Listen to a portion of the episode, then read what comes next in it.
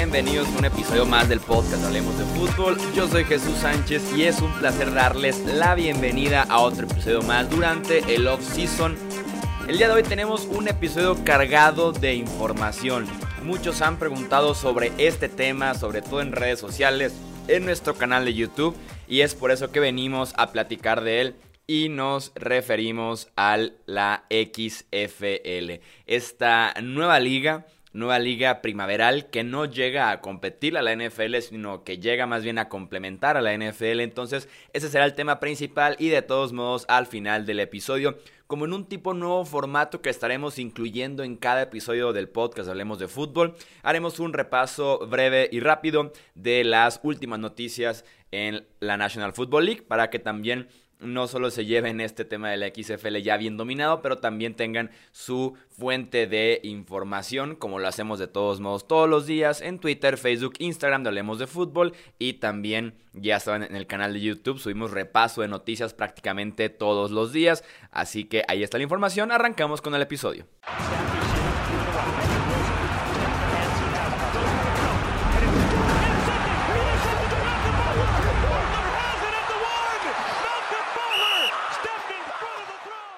La temporada 2020 de la XFL ya está en curso, ya se han jugado tres semanas de esta primera eh, temporada y por eso venimos a platicarles de esta liga que nos han preguntado acerca de ella. La XFL es una liga que le pertenece a Vince McMahon, este mega empresario que también es dueño de la WWE, la empresa líder de lucha libre en Estados Unidos. En 2001 se hizo un primer intento con esta liga y solamente duró eso, la temporada 2001. Y 19 años después, McMahon hace un segundo intento con una estructura muy similar. Son ocho equipos en la liga, los cuales le pertenecen los ocho a Vince McMahon. Se podría decir que la liga es dueña de los equipos. Son 10 semanas de temporada regular, dos semanas de playoffs. Los ocho equipos son los siguientes: los Dallas Renegades, Houston Roughnecks, Los Angeles Wildcats, New York Guardians, San Luis Battlehawks, Seattle Dragons, Tampa Bay Vipers y los DC Defenders. Si se dan cuenta, solamente tenemos un equipo que está eh, localizado en una ciudad que actualmente no tiene NFL, que sí tenía NFL, como son los San Luis Battlehawks, que de hecho en la semana 3 jugaron su primer partido local en aquel Edward Jones Dome, la casa, o bueno, la ex casa de los San Luis Rams, la nueva casa de los San Luis Battlehawks, y metieron 30 mil personas. Se llenó toda el primer nivel, toda la planta de abajo, porque no abrieron el segundo eh, nivel el del estadio. Estos ocho equipos tuvieron un draft en el que armaron un equipo con jugadores que no tuvieran contrato con la NFL, que no tuvieran contrato con la CFL y que además les interesara jugar en la XFL. ¿Cuáles son los nombres más destacados que podemos encontrar en los rosters que podrían ser los más conocidos para el aficionado común de la NFL? Porque como ya se pueden dar cuenta, estamos hablando de eh, seleccionar 400 jugadores que eh, no tienen nivel ni para la NFL, ni siquiera para la liga canadiense. Entonces, sí estamos hablando de un nivel bajo de, eh, de jugadores. Tenemos, por ejemplo, a Landry Jones, aquel quarterback suplente de los Steelers, que realmente nunca despegó en la NFL y que ya eh, mejor optaron por otras soluciones detrás de Big Ben en Pittsburgh. Tenemos a Cardell Jones, aquel coreback quien guió a Ohio State al campeonato universitario, pero que tampoco tuvo éxito como profesional. Eh, a Cameron Artis Spain, eh, jugadorazo en la Universidad de Auburn, pero que como running back reserva no hizo mucho con los Panthers. Tenemos a Luis Pérez, el coreback con ascendencia mexicana, que estuvo varias semanas en rosters de la NFL. Y por último tenemos a Christian Michael, quien corrió para mil yardas, siete touchdowns en seis temporadas en la NFL, eh, suplente por ahí en Seattle al inicio de su carrera, después en Indianapolis, entonces si se pueden dar cuenta de que no son tan atractivos los nombres. La liga arrancó el 8 de febrero del 2020, que es el fin de semana inmediato del Super Bowl 54 y se terminará con el juego por el campeonato el 26 de abril, que coincide que es el mismo fin de semana que el draft de la NFL. La apuesta más grande que tiene esta liga Tal vez lo que le hace lo más atractivo para muchos, y me incluyo ahí, es su reglamento. En esta liga no existen los goles de campo como punto extra después de las anotaciones. Los equipos tienen las siguientes tres opciones. Correr una jugada desde la yarda 2, que vale un punto. Correr una jugada desde la yarda 5, que vale dos puntos. O correr una jugada desde la yarda 10, que vale tres puntos. En lo que llevamos que son tres jornadas de temporada regular, solamente se ha intentado una jugada desde la yarda 10 que equivale a tres puntos eh, que se ha logrado además eh, esta jugada y que de alguna manera es decepcionante porque no se ha intentado todavía en algún tipo de remontada. Esta jugada se intentó cuando se anotó por primera vez en el partido, entonces solamente se buscó eh, una ventaja más amplia desde que inició el encuentro y si lo pudieron lograr. Para el tiempo extra básicamente se inventaron los penales del fútbol soccer adaptados a este deporte. El tiempo extra consiste en cinco rondas. Insisto, adaptaron los penales del fútbol soccer, que son cinco penales. Un equipo se alineará en la yarda 5 del rival y tratará de anotar. Solo tiene una jugada para intentarlo y después el rival, el rival hará lo mismo. Ahí se completó una ronda y es obviamente el que más puntos sume después de las cinco rondas es el ganador del encuentro. O si uno en las primeras tres rondas anota tres puntos y el rival en las primeras tres rondas no anota ni un solo punto, se queda en cero en cada una de estas jugadas desde la yarda 5, eh, pues ahí se acabó el encuentro. Ya no se requieren de más eh, rondas, insisto. Son los penales del fútbol soccer adaptados al deporte, que insisto, es también lo, atractivo de este XFL, algo diferente. Y ya llegamos al punto de mi opinión al respecto, que va también por ahí la parte eh, del reglamento.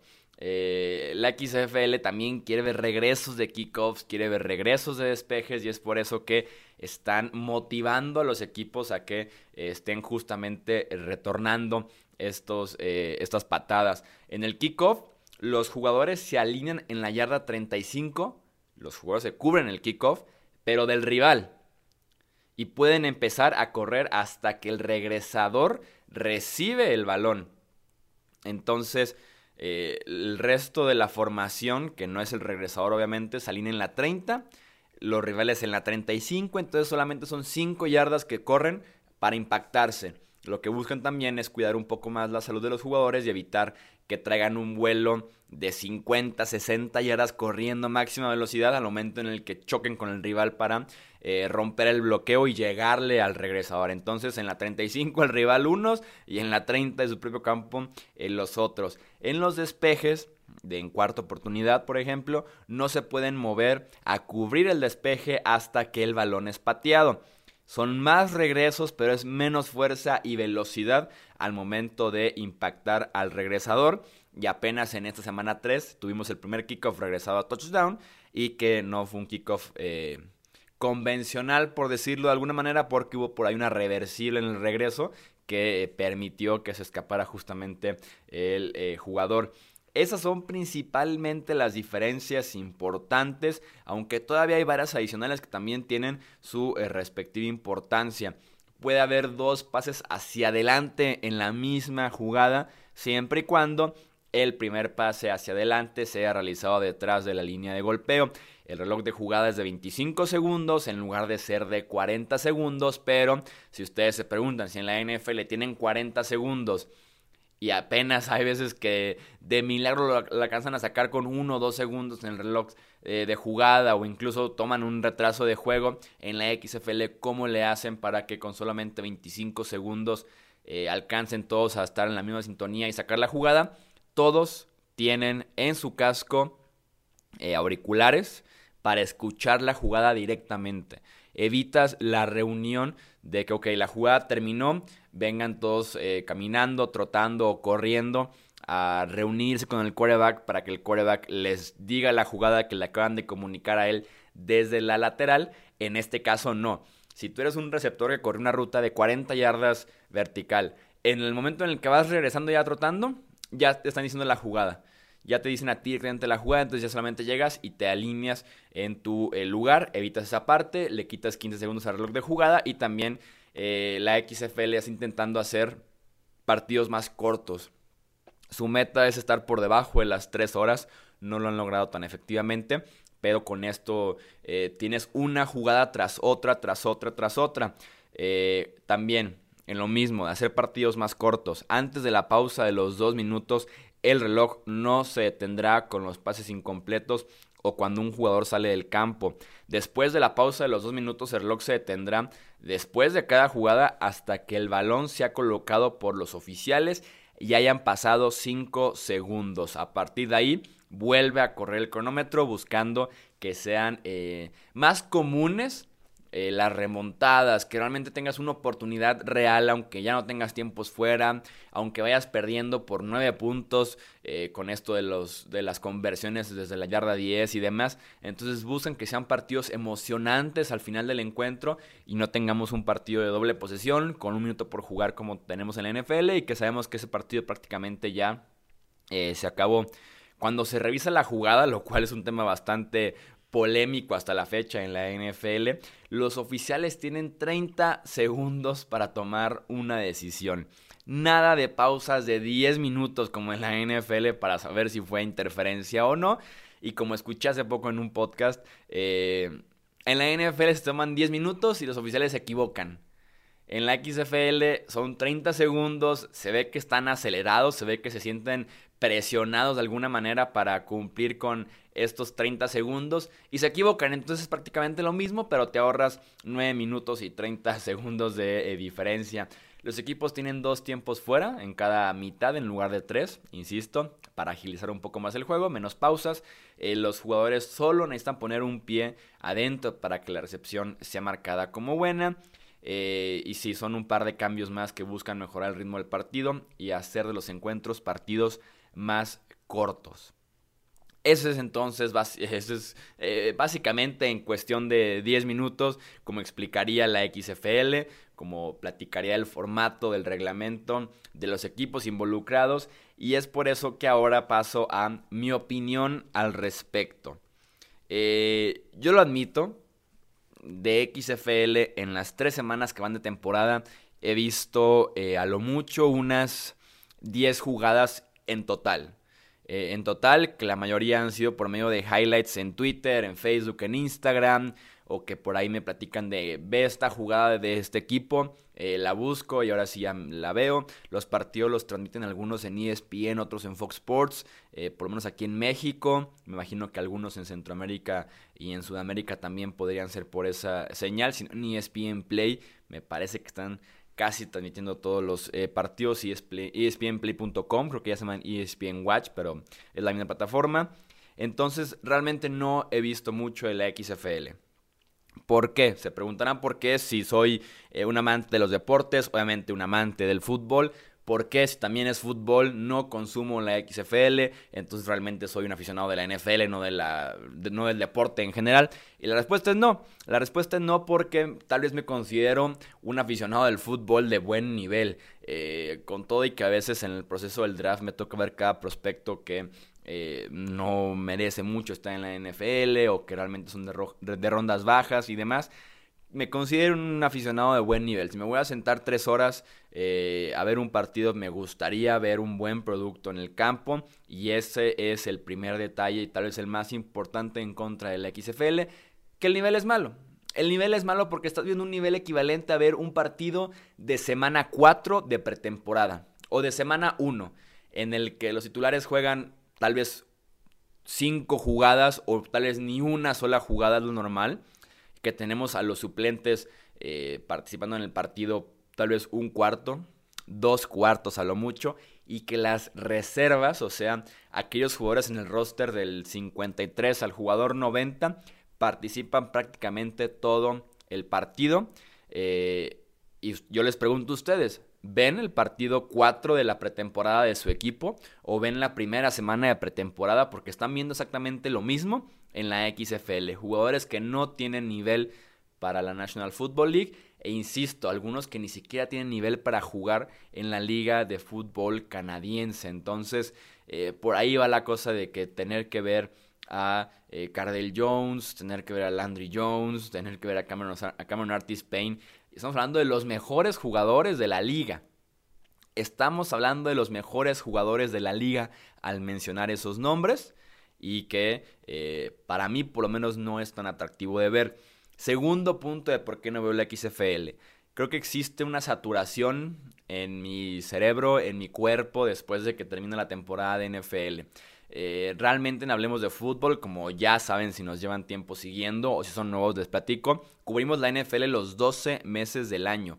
Eh, ahorita estamos en proceso de off-season, de agencia libre, viene el draft, eh, viene minicamps, viene OTAs, training camps, pretemporada. Entonces, crean o no, existe una saturación fuerte de NFL, de fútbol americano que si el domingo estoy pegado al televisor de 12 a 12 y que todavía el lunes y jueves también eh, veo los partidos de la noche, pero de martes, miércoles y viernes, que son los, los días entre semana que no hay fútbol, veo el resto de los partidos que no pude ver la jornada del domingo porque eh, me gusta decir cada año que termina la NFL que vi los 256 partidos de temporada regular. Así sea un Tampa Bay contra Jacksonville, que se jugó a las 12 de la semana 5, en algún punto de la semana lo vi.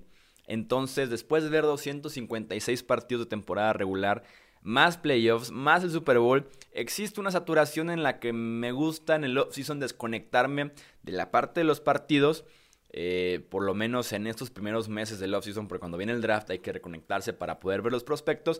Entonces esa misma saturación me lleva a realmente no querer consumir la NFL, eh, la XFL, perdón. No me quedan muchas ganas de seguir viendo fútbol americano. Y por tercer punto que eh, haría en este, en este asunto, los lunes, jueves y domingos son días en los que se dedica completamente a ver el partido y que sobre todo los domingos se sacrifica mucho tiempo con familia y amigos. Entonces, sobre todo cuando es tu trabajo, cuando tienes que estar realmente viendo los partidos para poder opinar al respecto, para poder hacer un resumen al final del día. Se sacrifica tiempo con familia y amigos y también ese tiempo se recupera durante el off-season. Entonces ahorita los domingos realmente puedo decir, me levanto, eh, voy al gimnasio, me baño, no sé, y ahora sí puedo salirme a comer donde quieran, puedo salir de la ciudad a un pequeño eh, viaje cercano aquí en México, em, y salir el sábado y el domingo, pues levantarme tarde, entonces realmente es tiempo que me gusta dedicar a la familia y amigos porque después renuncio a ellos durante 20, 25 semanas eh, del año a partir de agosto hasta febrero. Entonces por ahí va la cosa de por qué no disfruto tanto la XFL, opinión personal y como predicción ya para cerrar ese tema de la XFL, ¿qué espero de esta nueva liga? No hay que verla como competencia, les decía al inicio del episodio, hay que verla como complemento de la NFL porque ni siquiera son los mismos jugadores, porque ni siquiera se juega al mismo tiempo, porque eh, tal vez hasta es un público ligeramente diferente. Entonces no hay que verlo como competencia, es más bien un complemento y es, yo lo veo como una liga de desarrollo con todo y que son ligas totalmente diferentes, dueños aparte, eh, jugadores aparte, equipos y demás. Es una liga de desarrollo, es un trampolín a la NFL para muchos prospectos que salieron de la universidad.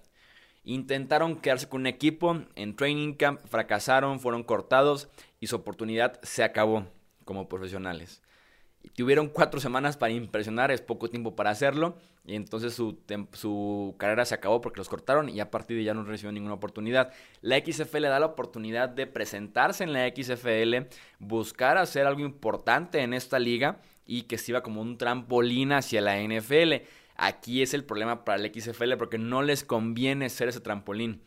Porque significaría que cada año perderían a su mejor quarterback, a sus dos, tres mejores running backs, a sus dos, tres mejores receptores, etcétera, etcétera, y se quedan sin sus estrellas. ¿Cómo mantiene la XFL a sus estrellas cuando luzcan en esta liga? Y hay varios nombres ya interesantes de esta, de esta nueva liga cómo los mantienen para que no se vayan a la NFL, para que no se vayan a partir de ahí a la CFL en Canadá.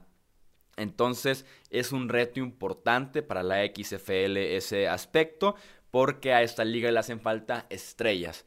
Hay muchos aficionados que cada domingo prenden la tele solamente para ver a X jugador. Que dicen, me impresiona Odell Beckham Jr., me impresiona Patrick Mahomes, deja, prendo la televisión para consumir los partidos, consumir los productos de esta nueva liga, porque me impresiona realmente lo que hacen eh, semana con semana. En la XFL, ¿quién te genera esa impresión, quién es tu estrella.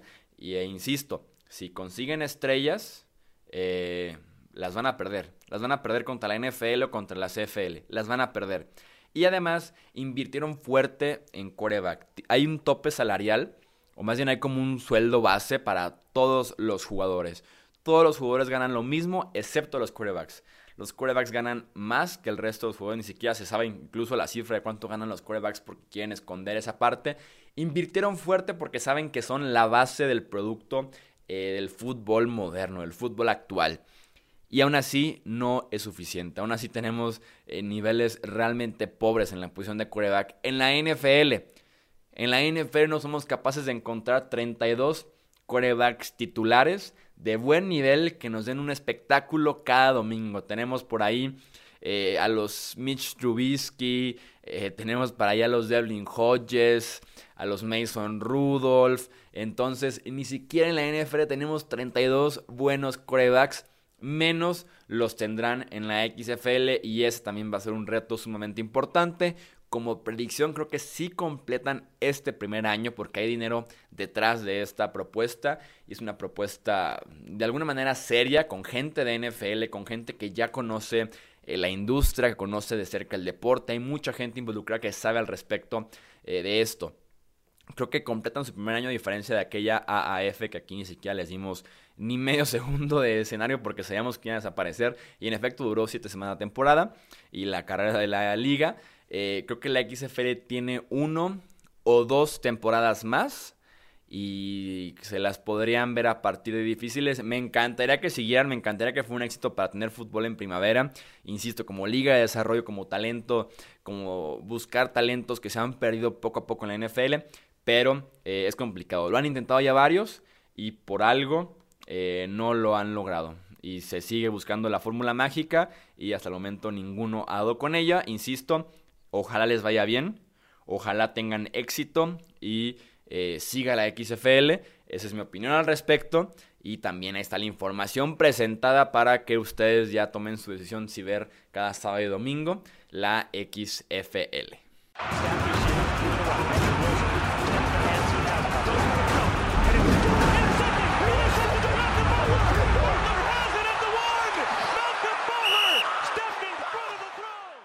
Vamos con repaso de noticias rápido en la NFL.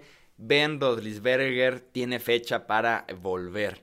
Eh, mencionó en una entrevista con el Pittsburgh Post Gazette que estará de regreso en dos meses y medio, tres meses después de que ya pasó un mes completo lanzando una pelota de tenis, rehabilitando esa operación en el codo y esta semana en Los Ángeles ya está lanzando con poco movimiento, con poca fuerza, pero ya está lanzando un ovoide, un balón de fútbol oficial, tamaño real, peso real, ya lo está lanzando, entonces es un excelente paso, va a seguir, me imagino, fortaleciendo el codo que se tuvo que operar, que lo limitó a solamente dos partidos de temporada eh, regular en 2019 y Big Ben está también confirmando que buscará regresar para una temporada más en la NFL. Por lo menos tiene ya 38 años, ha jugado 16 temporadas en la NFL, de su misma clase del draft ya se retiró Eli Manning.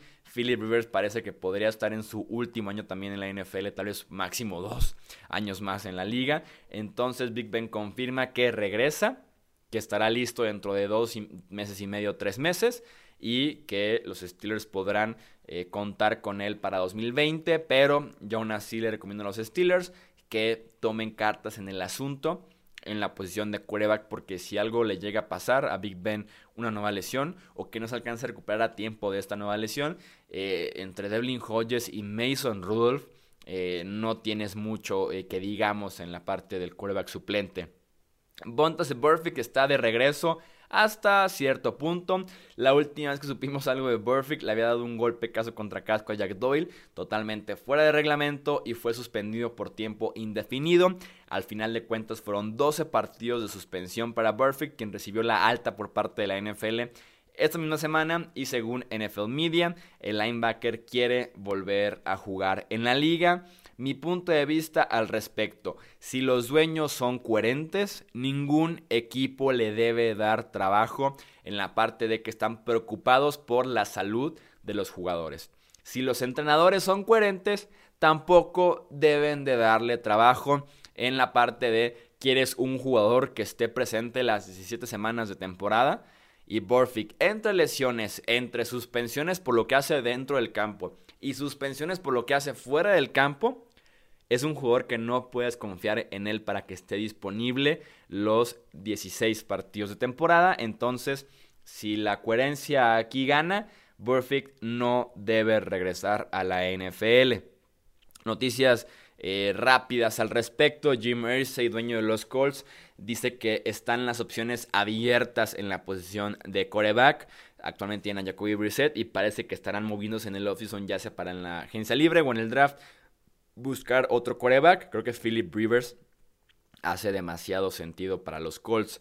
Eh, sobre Adam Vinatieri, que es agente libre, que ya se le veía en sus últimas en la temporada pasada, que viene de una operación de rodilla dijo que se está rehabilitando la lesión, pero que no es seguro que vuelva a Indianapolis. Me parece que vimos ya lo último de Adam Vinatieri en la NFL.